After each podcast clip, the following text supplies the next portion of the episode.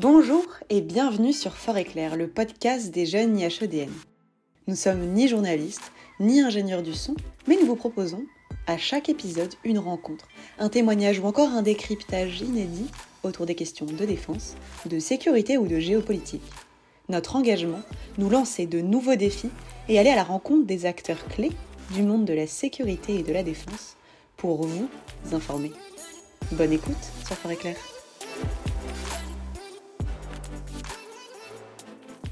Aujourd'hui, je reçois Monsieur Jacques Roudière, au nom du comité Armée du Futur. Bonjour Monsieur Roudière. Bonjour. Jacques Roudière, vous avez été directeur d'administration centrale pendant quatorze ans, en charge de l'administration du Premier ministre, avant de devenir directeur des ressources humaines du ministère de la Défense. À cet effet, vous avez notamment travaillé sur la conception d'une académie métier pour le personnel civil de ce même ministère. Au cours de votre carrière, vous avez abordé le large spectre des questions R H, ce qui fait de vous le parfait interlocuteur pour aborder une thématique fondamentale du travail prospective, les ressources humaines.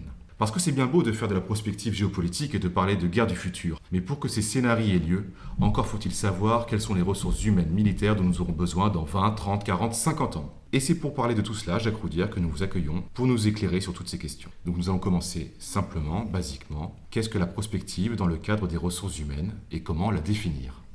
Eh bien, pour répondre à cette question, il faut d'abord s'interroger sur ce changement de vocabulaire. Pourquoi est-ce qu'on parle de direction des ressources humaines alors que pendant très longtemps on parlait de direction du personnel ? Eh bien, tout simplement parce qu'on a intégré cette vision prospective dans la gestion des ressources humaines et qu'on a pensé à changer ce type de concept. Et aujourd'hui, il faut bien accepter, il faut bien comprendre que la direction des ressources humaines, la gestion des ressources humaines a une dimension stratégique forte, dont on voit d'ailleurs les effets dans le fait que les directeurs des ressources humaines sont désormais dans les conseils d'administration des grands groupes et que l'on a créé des D R H ministériels dans tous les ministères, toutes les entités publiques, en France et dans la plupart des pays, des pays du monde. Et c'est cette dimension-là qui fait qu'on peut parler de D R H et qu'on peut parler de ressources humaines et que l'on peut introduire cette notion de prospective qui consiste à quoi ? Eh bien simplement à s'assurer que les missions que l'on a à faire ben, vont pouvoir être faites dans les bonnes conditions grâce à un certain nombre de compétences qui sont acquises par les personnes, car il ne suffit pas d'avoir des effectifs, il faut avoir des effectifs et des personnes qui ont les compétences requises pour remplir les missions qui sont assignées à telle ou telle organisation. Et évidemment, dès lors que l'on a défini ces compétences, et il y a de nombreux moyens pour les définir, on, on verra, on y reviendra certainement plus tard, euh, on doit se mettre en situation de mettre en place les plans d'action de recrutement et de formation qui permettent d'avoir justement ces compétences qui sont nécessaires pour remplir les missions. Sinon, un jour arrive où on a des personnels qui ne sont plus en mesure d'effectuer les missions qu'on attend d'eux et donc on a une administration qui est beaucoup moins performante et beaucoup moins efficace. Très bien. La question qui suit en toute logique, même si vous l'avez un petit peu évoquée, c'est comment se construit la démarche de prospective R H, notamment au sein du ministère des Armées ? Eh bien, elle se, au ministère des Armées comme ailleurs, hein, elle, se, elle se définit par justement ce travail sur les compétences. Quelles sont les compétences dont on aura besoin pour pouvoir fonctionner ? Et pour cela, on a mis au point un certain nombre d'outils. Ces outils prennent généralement le nom de répertoire ou de référentiel de compétences. On essaye d'y décrire l'ensemble des compétences dont on aura besoin. En France, il y a répertoire interministériel qui comporte pratiquement trois cents fiches d'emploi qui décrivent pour chacune de ces compétences eh bien, les activités, les savoir-faire, les connaissances, les savoir-être aussi également, qui permettent donc de, de, de se projeter dans le futur et, et de voir comment ces emplois vont évoluer et de pouvoir suivre Euh, régulièrement euh, l'évolution de ses compétences. Vous savez, à la Défense, vous avez cité le ministère des Armées, il y a quatre cent cinquante métiers. Ces quatre cent cinquante métiers sont en permanence en évolution et euh, bien sûr, euh, cette, euh, ces outils que nous utilisons nous permettent de d'appréhender, de connaître ses compétences et ensuite de mettre en place les recrutements et les formations qui sont nécessaires. C'est vraiment la clé de la gestion des ressources humaines que d'avoir cette vision besoin, cette vision compétence. Et c'est pour cela que ces outils ont été mis en place. Ces outils sont très complets. Hein. On peut ajouter à ces répertoires l'organisation de filières, la désignation de responsables de filières. Ce sont des gens qui en permanence réfléchissent à quelles sont les compétences dont nous avons besoin dans les cinq ans, dix ans, quinze ans, vingt ans et trente ans à venir, parce que, vous le savez bien, en matière de ressources humaines, eh bien, les choses se font à très très long terme, parce que, eh bien, on travaille sur ce qui est essentiel, les hommes et les femmes d'une organisation, et donc on a besoin de temps pour pouvoir recruter, se former et acquérir les niveaux de compétences nécessaires au bon exercice des missions. Comment définir un peu tous ces besoins de recrutement et l'évolution des métiers, justement, dans cinq, dix, quinze, vingt, quarante ans, alors qu'on ne connaît pas forcément les différents visages que prendront les guerres du futur? Je pense aux drones, à la cyberguerre. Bien, c'est ça qui est compliqué, effectivement, et c'est pour cela qu'on cherche à trouver des moyens de définition, comme ça, pour, de compétences et des moyens de prospective. La question que vous posez est évidemment extrêmement difficile. Comment savoir ce que seront les métiers dans vingt ans ? Alors, bon, on peut se poser la question, et puis ensuite, il faut se dire comment est-ce qu'on va faire pour résoudre cette question. Eh bien, on a plusieurs, euh, plusieurs façons de procéder. On essaye de réunir des gens de tous horizons, et euh, on les amène à réfléchir, à on les réunit, on les amène à réfléchir, et on leur demande d'essayer de se projeter comme cela, et on le fait dans tous les domaines. Vous avez un très bon exemple actuellement, qui est le pôle de cyberdéfense. Vous le connaissez certainement, le pôle de cyberdéfense, il, a, il associe des personnes de l'administration, du ministère des armées et des personnes de l'industrie. Et dans les activités de ce pôle, il y a une dimension très très forte qui est celle de la définition des formations et des recrutements. Et pour cela, on se pose des questions sur les métiers du futur. Alors la difficulté, c'est qu'on n'a pas toujours la réponse. C'est peut-être plus facile à faire pour la cyberdéfense que pour les tribunaux administratifs ou les commissariats de police. Mais ce dont je suis sûr, que c'est, c'est que si on ne se pose pas la question, on n'aura jamais de réponse. Et si on commence à se poser la question, on aura peut-être des débuts de réponse qui nous permettront de nous préparer à faire cela. Regardez, j'ai un très bon exemple à vous donner. En matière de télécommunications. Qu'est-ce que c'était qu'un ingénieur de télécommunications il y a vingt ans? C'était un spécialiste des champs d'antenne. Qu'est-ce que c'est qu'aujourd'hui un ingénieur de télécommunications? C'est un spécialiste des systèmes d'information satellitaire. Comment est-ce qu'on est passé de l'un à l'autre? Pas en vingt-quatre heures. On est passé de l'un à l'autre en plusieurs années, en faisant un travail de prospective, en suivant les évolutions technologiques, en suivant l'environnement politique, l'environnement géostratégique. Et à force de travailler sur ces éléments-là, on a commencé à définir une compétence et petit à petit à mettre en place des outils qui nous ont permis d'avoir des personnes qui ont cette compétence au bon moment. Et au bon moment, c'est pas trop tard, surtout quand on est dans le domaine militaire, il ne faut pas que ça soit trop tard, parce que si c'est trop tard, on sait ce que ça veut dire. Donc il faut arriver à le faire le plus vite possible. Pour continuer un petit peu sur le cyber, je pense au quantique, je pense au métavers. Facebook est devenu méta. Est-ce que vous pensez qu'on l'avait vu venir quelque part ? Je ne peux pas répondre directement à cette question, mais ce dont je suis sûr, que c'est que si on ne réunit pas les personnes qui ont cette compétence, qui ont ces réflexions, qui commencent à travailler dans ces technologies, et si on ne les amène pas à faire ce travail de réflexion et de prospective, on n'aura jamais la réponse. Donc ce qui est important, c'est que l'on puisse s'organiser pour pouvoir justement avoir ce type de réflexion. C'est ce qu'on fait au pôle cyberdéfense, mais c'est ce qu'on fait aussi à l'Académie de la protection sociale pour un sujet qui est complètement différent. C'est ce qu'on va faire aussi dans la propreté chez Veolia, c'est ce qu'on va faire également chez Airbus. On va essayer d'avoir des gens, de trouver du temps pour amener les gens à se poser ces questions et essayer de définir ces compétences. La compétence, c'est le besoin. Si on ne travaille pas sur le besoin, ça veut dire qu'on ne travaille que sur les outils et que sur la ressource. Et donc forcément, on sera en décalage à un moment donné. Il faut travailler sur les besoins et sur les compétences pour être toujours en dynamique. Et c'est ça qui aujourd'hui fait la, la réalité, je dirais la noblesse, de ce qu'on appelle la gestion des ressources humaines. C'est qu'on est passé d'un système de gestion de processus à un système de prospective dans lequel on s'interroge sur les compétences que l'on devra mettre en place plus tard pour répondre aux missions. Ce n'est pas facile, on a droit à l'erreur, on a beaucoup de difficultés.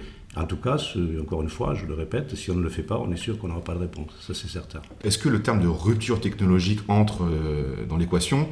Là, je pensais aux drones. Les drones, c'est vrai que c'est maintenant quelque chose euh, commune, on va dire, dans les guerres, euh, dans la guerre contre le terrorisme notamment.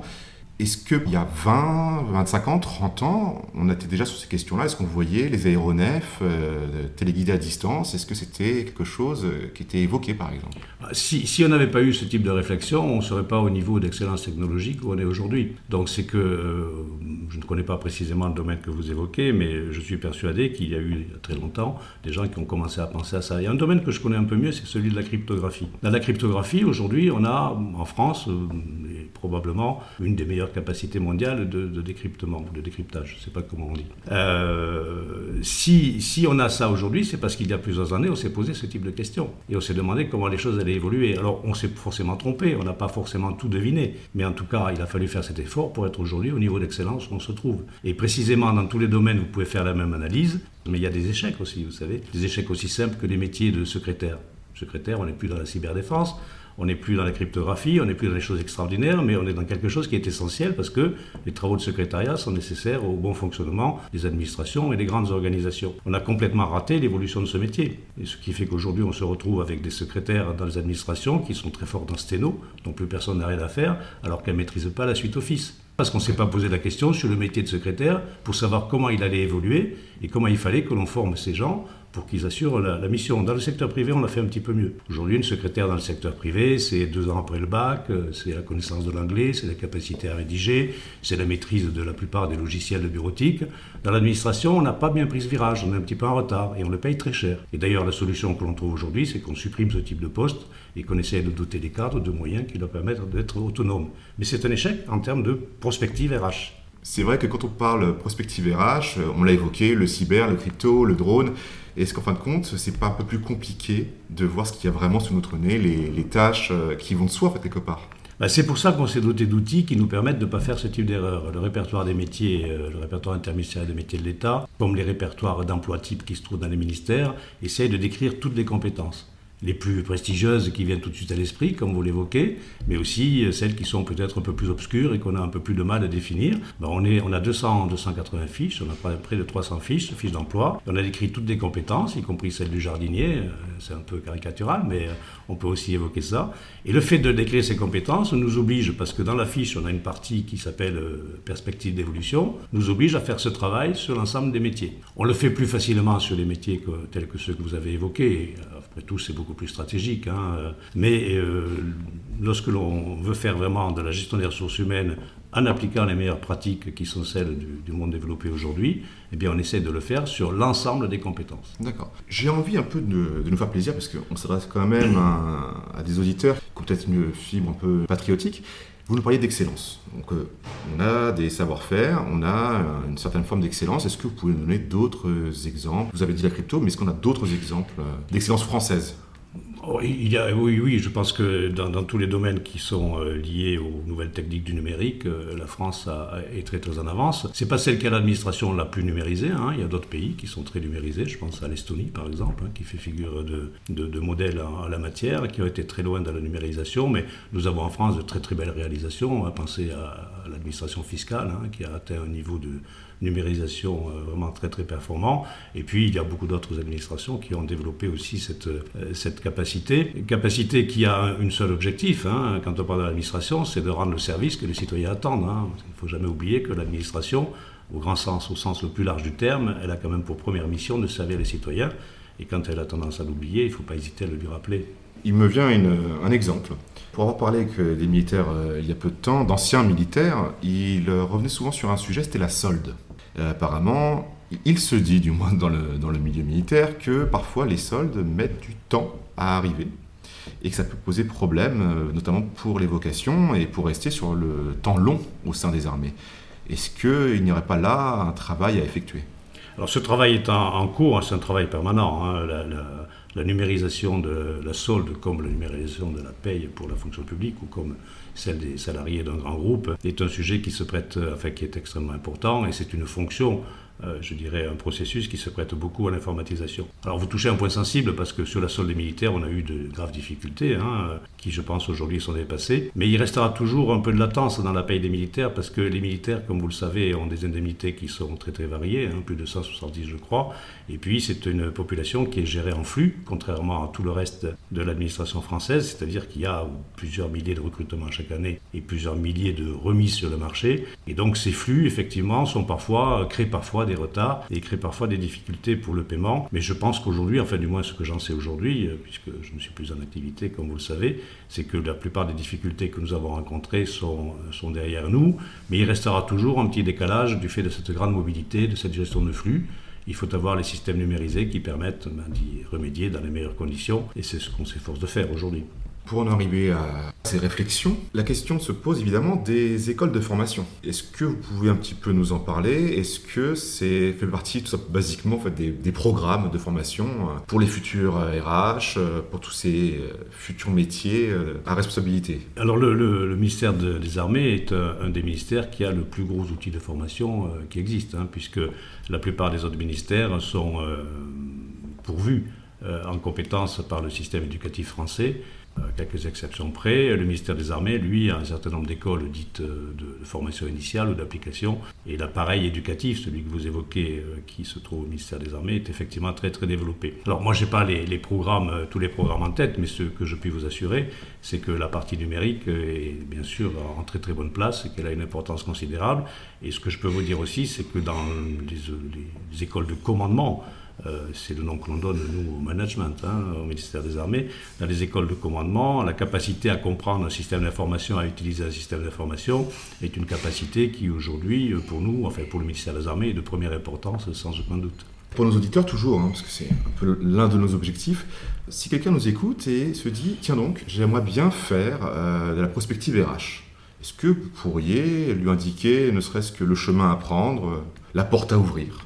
Il faut d'abord que, que cette personne soit spécialisée dans les fonctions support, hein, puisque la gestion des ressources humaines, c'est une fonction support, et les fonctions support ne sont pas l'essentiel de l'activité du ministère des Armées, de aucun ministère d'ailleurs. Hein. Tous les ministères, il faut se rappeler, ont une mission opérationnelle à remplir, et pour que cette mission opérationnelle se déroule bien, on a des fonctions support dans lesquelles il y a la partie R H, la partie finance et puis la partie administration générale. Et dans la partie R H, quand on organise une fonction R H, on a en général trois niveaux. On a un niveau de définition de politique, qui est au niveau central, un niveau de proximité, qui est l'accompagnement du management ou du commandement de proximité, et puis un niveau intermédiaire, qui est un niveau de service R H, qui est extrêmement numérisé, comme on le, comme on le disait tout à l'heure. Alors quelqu'un qui s'intéresserait surtout à la partie prospective serait bien sûr orienté vers la partie centrale, qui est la partie de définition de politique, puisque c'est au niveau de la définition de politique qu'on a besoin d'avoir un éclairage prospectif, bien évidemment. Mais c'est une partie de l'activité, on ne peut pas faire sa vie dans la prospective R H. On peut euh, faire euh, sa carrière dans euh, une filière de gestion des ressources humaines, encore que moi je pense qu'il faut parfois aussi s'aérer et que la mobilité, autant fonctionnelle que géographique, est une des garanties de la performance de l'encadrement comme du commandement. Et ça, on fait très bien au ministère des Armées.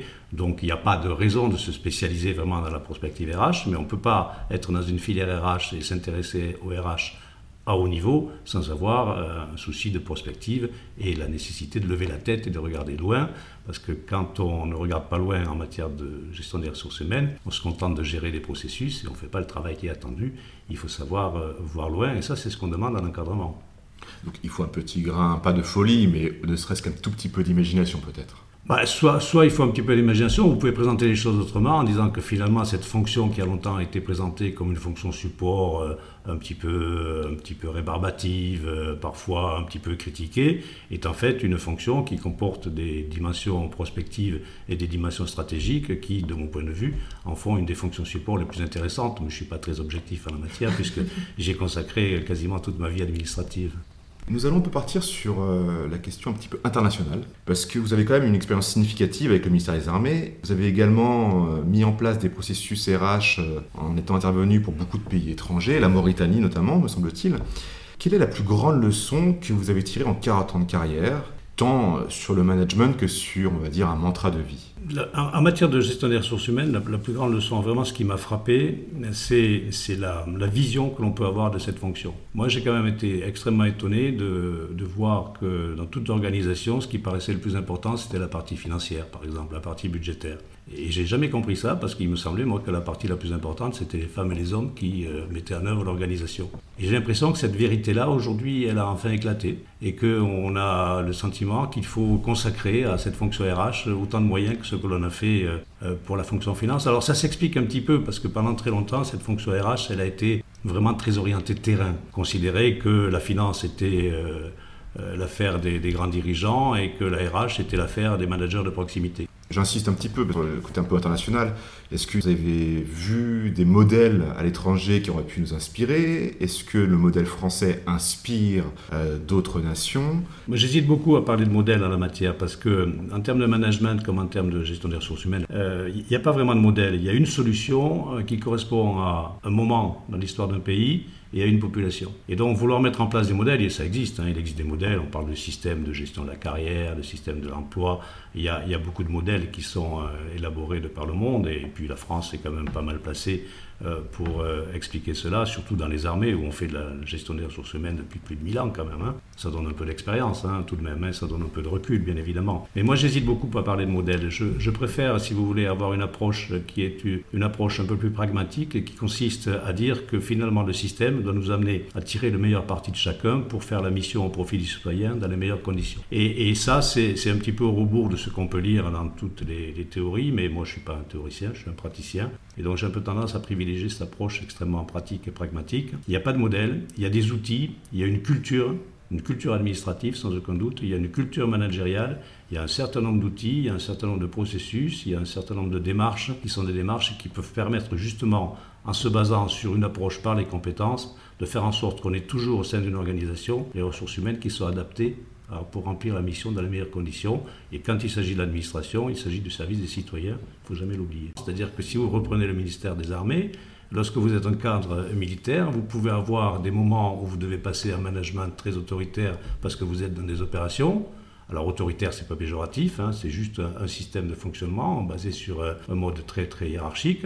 Et puis si vous revenez en état-major euh, le lendemain, ben, il faut retrouver une approche très fonctionnelle dans laquelle les, les, les, les éléments qui font que votre management sera bon ben, ne sont plus les mêmes. Et cette plasticité que l'on attend des cadres, que ce soit au ministère des Armées ou ailleurs, c'est ce qui fait la qualité des managers d'aujourd'hui. C'est-à-dire qu'un manager d'aujourd'hui, ce n'est pas quelqu'un qui applique un modèle, c'est quelqu'un qui a la plasticité nécessaire pour s'adapter aux personnes dont il a la charge et en tirer le meilleur, en les amenant à donner le meilleur d'eux-mêmes très volontairement. C'est ça qu'on, qu'on essaye de faire aujourd'hui. On va finir sur une touche un peu plus légère avant de vous quitter. Est-ce que vous pourriez conseiller à nos auditeurs euh, un livre, par la suite un film et finir par une belle citation ? Écoutez, moi, le, le, le, les deux livres qui m'ont le plus marqué ces derniers temps, là, parce que je les ai lus, ils sont très très différents. C'est euh, probablement euh, La France sous nos yeux, qui fait une très très bonne analyse de la société française et de ses transformations. Et je pense que pour être justement euh, un bon manager, pour être capable d'encadrer les gens, il faut avoir une, une vision de notre société qui soit juste pour savoir à qui on a affaire et comment il faut agir. Et cette, ce, ce livre qui se place dans la ligne des, des quantitativistes hein, et, et de la, l'identité de la France de Fernand Braudel est un livre qui apporte une vision de notre société qui permet effectivement de se positionner, d'avoir peut-être une meilleure approche managériale. Il y en a un deuxième qui m'a bien plu, un auteur que j'aime bien, qui s'appelle Ken Follett et, et qui, dans son dernier livre « Pour rien au monde », décrit un scénario de conflit, euh, de conflit majeur euh, qui, est, qui me paraît assez intéressant à lire, mais c'est un roman. Hein. Il y a un film qui me vient à l'esprit, mais c'est un vieux film, je ne suis pas sûr que, que vos auditeurs euh, euh, le connaissent ou le retrouveront, enfin s'ils le retrouveront facilement. Moi, le film qui m'a le plus impressionné en la matière, c'est un film qui s'appelle « Un taxi pour Tobrouk ». C'est un film qui date de dix-neuf cent soixante et un, c'est, c'est ancien, c'est un film de, de Denys de La Patellière, je crois, dans lequel il y a trois acteurs, euh, Hardy Kruger, euh, Lino Ventura et... et Charles Aznavour, et ils sont assis dans le désert après mille péripéties. Et à un moment donné, il y a, parce qu'ils ne bougent pas, il y a Lino Ventura qui se lève et, et, et qui, qui commence à marcher. Et il se retourne vers les deux autres et il leur dit, de toute façon, une brute qui marche ira toujours plus loin que deux intellectuels assis. Et ça, je trouve que cette citation, elle est extrêmement vraie et elle me plaît beaucoup. Je pense qu'on peut conclure sur ces belles paroles. Monsieur Jacques Roudière, il ne me reste plus qu'à vous remercier au nom des jeunes I H E D N et du comité Armée du Futur. À très bientôt. Merci d'avoir écouté cet épisode de Fort Éclair jusqu'au bout. Quand un épisode s'écoute, un autre s'enregistre. Pour suivre l'actualité de Fort Éclair, vous pouvez vous abonner à la chaîne, mettre cinq étoiles sur votre plateforme d'écoute préférée et surtout, le partager autour de vous. À très bientôt sur Fort Éclair.